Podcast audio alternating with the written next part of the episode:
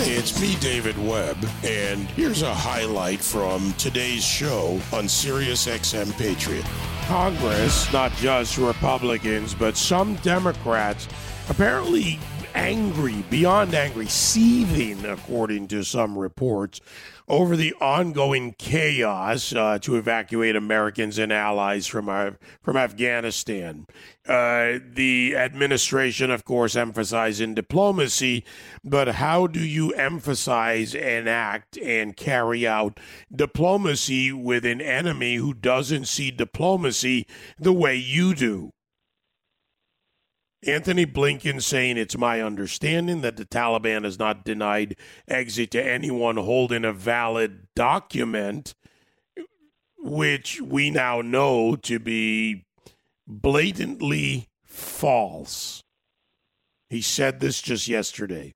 We now know this to be blatantly false. We have a State Department official send in an email in response to a now a private citizen, Eric Montalvo, who uh, has been organizing private flights to get those stranded in Afghanistan. Essentially, not essentially, but literally saying no independent charters are allowed to land at Al Udeid Air Base, uh, a number of other areas, and in quote, you need to find another destination country, and it can't be the U.S. either our very own State Department, the Biden administration, the executive branch. Lessons have not been learned, and now tragedies are playing out. Why haven't they learned these lessons? What about the politicians and the political class? Why the failure to see reality? Kevin Nicholson, a veteran of Afghanistan and Iraq, former Senate candidate from Wisconsin, and, of course, when it comes to No Better Friend, NoBetterFriendCorp.com for their organization that does some great work uh, out there across the country. Kevin, thanks for joining me. David, thank you for having me. How are you doing? I got to tell you, Kevin, flat out frustrated angry like many Americans. You know, reality playing out just today for two more families that I know of uh, with dignified transfers in Omaha and in Ohio, in Erie County. I mean, this is very real for those families who watch their loved ones die unnecessarily. Eh, you're right to be angry, and so are many millions of Americans across the country that are watching this. And you alluded to this in your lead-in with the the fact that our political class has simply not learned the lessons, and that's the piece I wrote for the Daily Caller, which is in essence, you look at the lessons of 9/11. It's now been almost the day 20 years. We're coming up on on the anniversary of 9/11, and the lessons of 9/11 were the fact that we had to be in order to secure our liberty, we have to be constantly on guard, and we have to make strategic and intelligent decisions uh, I fought in Afghanistan, as you mentioned, in 2008, 2009. And I'll tell you, by the time I was there, and I'll say this quite succinctly, like the initial push into Afghanistan to destroy the Taliban, to destroy elements of Al Qaeda was correct, un- unequivocally. After that, we had no strategic mission in Afghanistan. The goal became to throw money at a problem to try and build a westernized republic and in that sloshing around of many hundreds of billions of dollars, billions ended up in the pockets of terrorists. There's no two ways about that. And more to the point, never really won the hearts and minds, nor were the Afghan people ever looking for the creation of a westernized republic. So what we ended up doing was drawing this thing out for 20 years, not achieving any real objective. And then now, today, to your point, now we look at Afghanistan. There are multiple members of the Taliban government that the Biden administration and Tony Blinken are today working with, supposedly, who are directly connected to the 9 11 attack. And I, I, mentioned this in the Daily Caller piece. Like, it, you know, we remember, of course, all the Americans who had will never forget 9 11 bumper stickers. I don't know how much further we can come from forgetting to the Biden administration placing the security of Americans, including American troops, in the hands of a Taliban government, which is governed by people who executed the 9 11 attack. And between Biden and Obama, the idiotic decisions those two have made to both release and also to empower terrorists is insane. And I'm, I'm furious with both of them, but I will say I'm also incredibly angry with many hundreds of members of Congress who could go a year or two at a time without even talking about what was happening in Afghanistan as we were losing American lives and spending billions of dollars. And we as American people just need to expect more of our elected officials. Well, expecting and getting, as you know, Kevin, two entirely different things. You know, I, I like to look at right. the perspective of, you know, whether it's in life, in business, or in war, the opponent. To know the history of Afghanistan, the Taliban, Al Qaeda, Al Qaeda, the Haqqani network, uh, you know, these various leaders for their cause, these Islamists. It's obvious. It's easy. It doesn't require even a great deal of in depth intelligence because it's visible. So, how did they manage to achieve such abject failure? Eh, no, this is a good question, right? And, and, you're making an excellent point about the studying of history, right? So there, one, there's the objective of the Islamic fundamentalists to basically create a caliphate and to dominate their region and to create political power, hegemony, and then go off and, and basically strike at other westernized countries that they see as threats. So that's one thing. You're right. That's completely obvious. They don't hide what they're trying to do. There's another element to history in Afghanistan, which I fundamentally just can't believe our elected officials couldn't see through. And I blame many generals, too, for going along with the absurdity of just not reading about the history of Afghanistan as a, a chunk of ground, which is that, you know, this, this refrain about, you know, this being a um, graveyard of empires is a very true thing. And it runs from Mongols to to Russia, to the Brits, to so many other civilizations that have found it is very hard to go into a Stone Age society and fight them because they really don't have a lot to lose. Likewise, too, there's just simple elements here of terrain. I can tell you about, you know, patrols spanning over many, many, many miles of opium fields and this wet, slick mud. And anyone who served there knows what I'm talking about. Every step you take with a load on your back, your feet slip out from underneath you. It's it is hard to fight there. Um, those are the those are the irrigated opium fields, and then you can go up in the east where you're literally basically running up and down mountains while you carry gear and your opponent doesn't. And our, our our elected officials are supposed to be smart, educated people. That's the way a republic should work. That's the way it was designed. But most of them aren't people that you wouldn't you wouldn't trust to cut your your lawn, basically. And so that's the issue. They didn't take the step back and say, okay, there is a limited amount of things you can accomplish in a place like Afghanistan. We know, to your point, the enemy wants to destroy our civilization. What we need to do is a fast, hard strike to destroy the Taliban and Al Qaeda capabilities. And then, probably the best we can ever accomplish in this society is to arm very local populations to engage in literally regional battles with the Taliban in order to neutralize them. Now, that's not the creation of a westernized public. That's not, you know, building schools or wind farms or whatever else our billions of dollars went to that we were not ultimately able to secure. But that was probably realistic, and that would have helped to neutralize a threat instead of, as the Biden administration has done, empowered the Taliban to return to power. Again, literally with the people that that that helped to plan and execute the 9/11 attack in positions of power in that government. So so, yes, there's just an element of like, this is why we teach kids history. This is why we're supposed to learn from what's happened in the past so that we can take a clear eyed view to what is the threat, what's a realistic response to the threat, and then how do we execute that without, again, needlessly risking American lives and, and with a mission that we can actually explain to the American people, and then we can actually go about accomplishing. All this stuff should sound like second nature and like common sense, but you and I both know it's not amongst many people who serve in office today.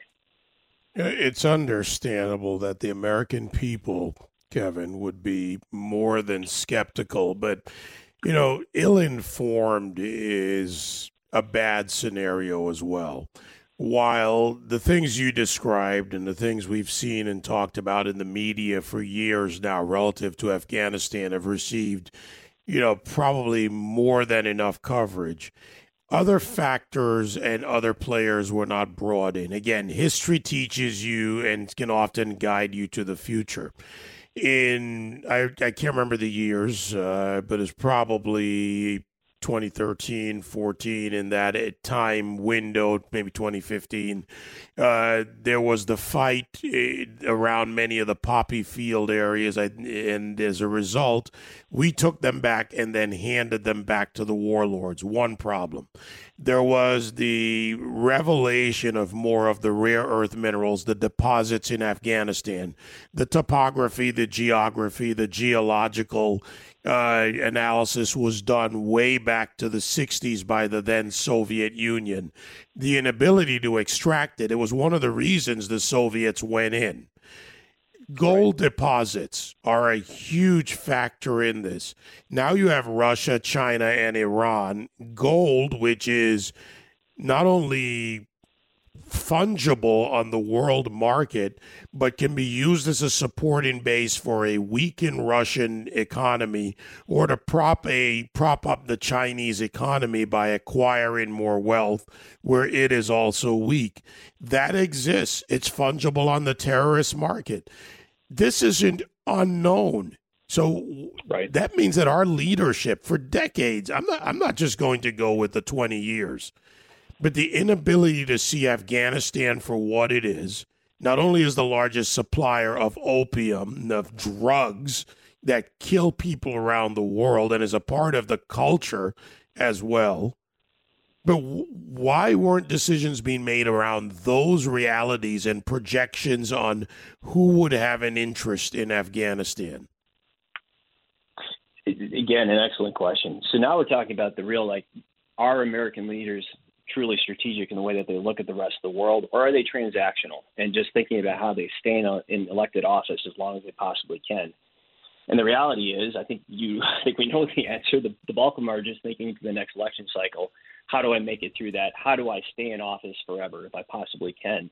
And that's not the way that Republic is designed to work. It, it basically takes away your long-term thinking, and it also takes away your um, ability or your willingness for most people to take risks, right? And by risks, I don't mean be reckless. I mean being able to take a clear eyed view of the world and say Afghanistan's a trouble spot. If ever we get involved there, we need to be very, very smart and strategic about how we do it. And and to your point, we also can't allow this to become over many decades a terrorist training ground that's filled with a combination of uh, uh, natural resources that other world powers want access to.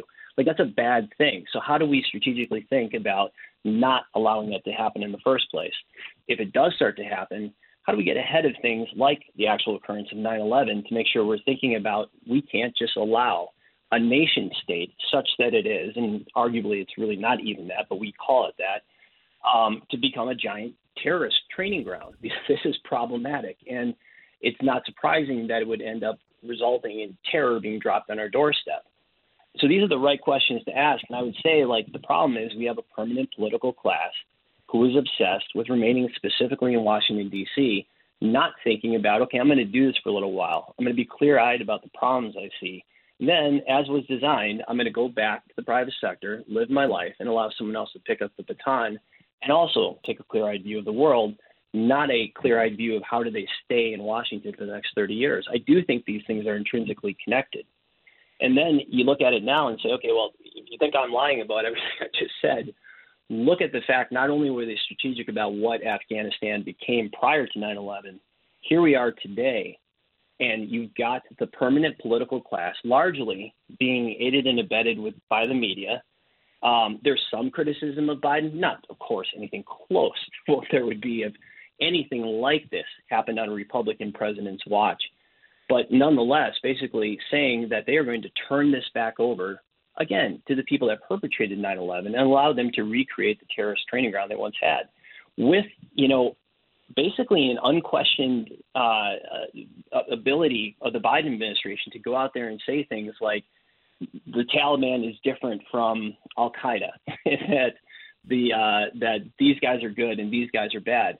Well, here's the reality. Between these different groups that are operating in Afghanistan, there's a lot of gray area. They transition between each other. They're basically gangs, and they're gangs that fight at times. They're gangs that get along at times. It depends on the circumstance.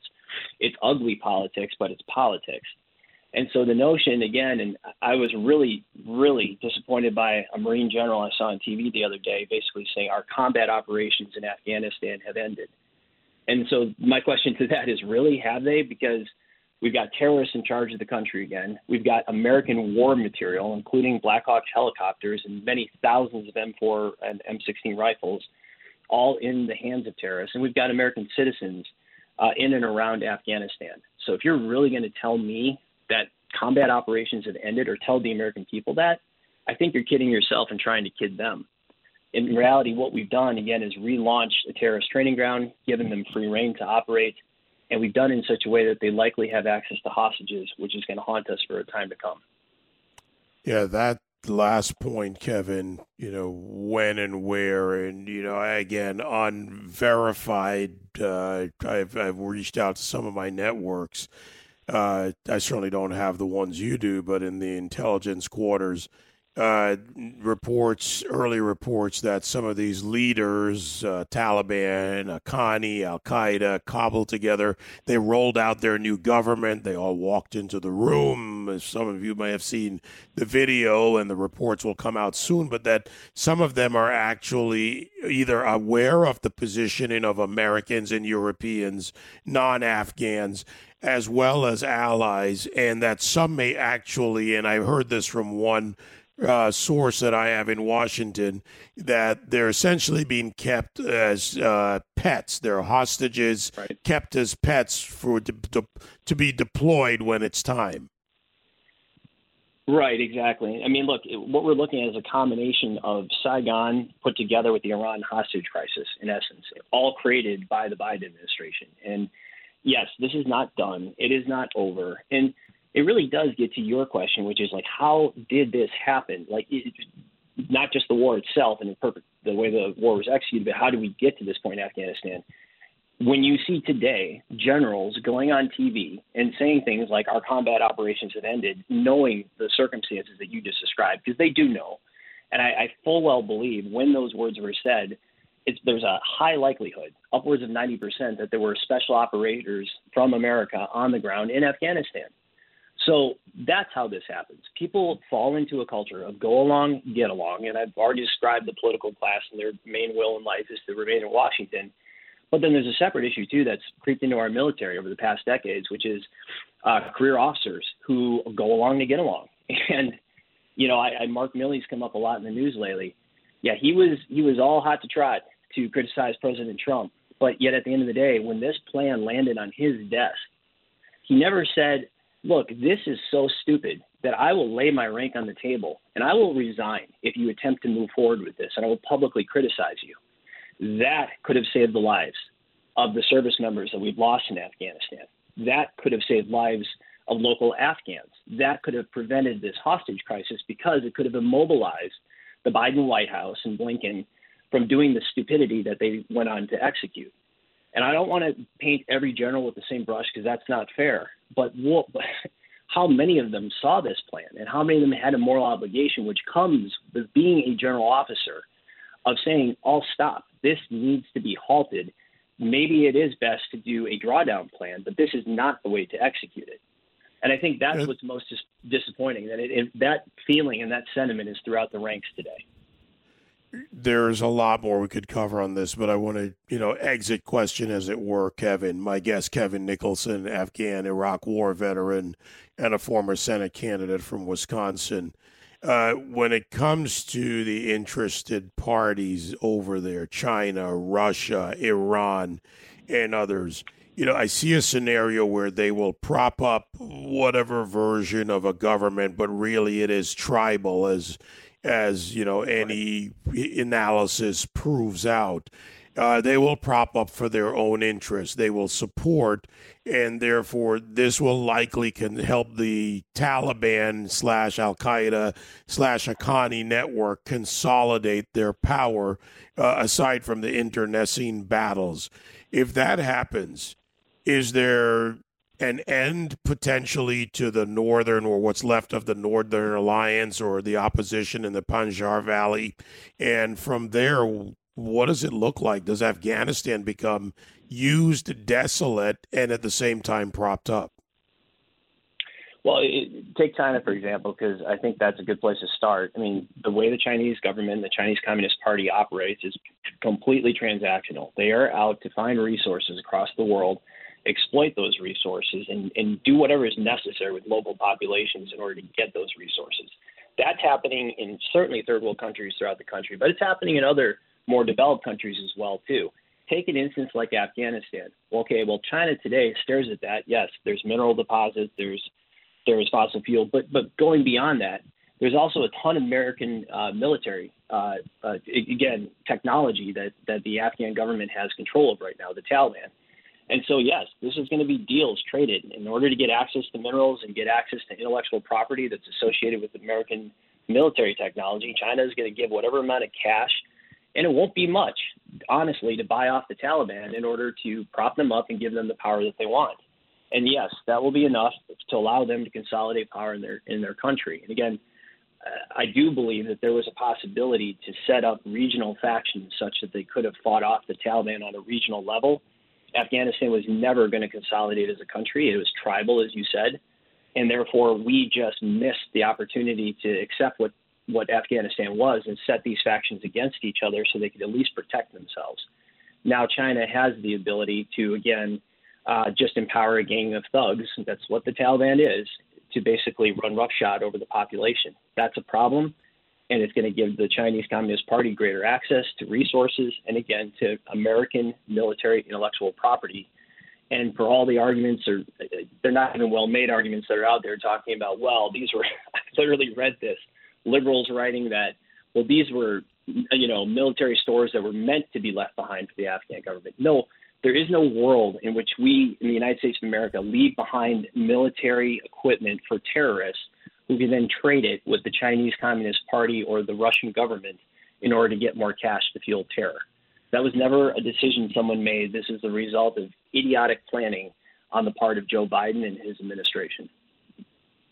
Kevin Nicholson, again, former Senate candidate and Afghanistan and Iraq War veteran. Thank you, Kevin. Thank you, David. Keep the faith. You can join me live on the David Webb Show Monday to Friday, 9 to noon East on SiriusXM Patriot 125.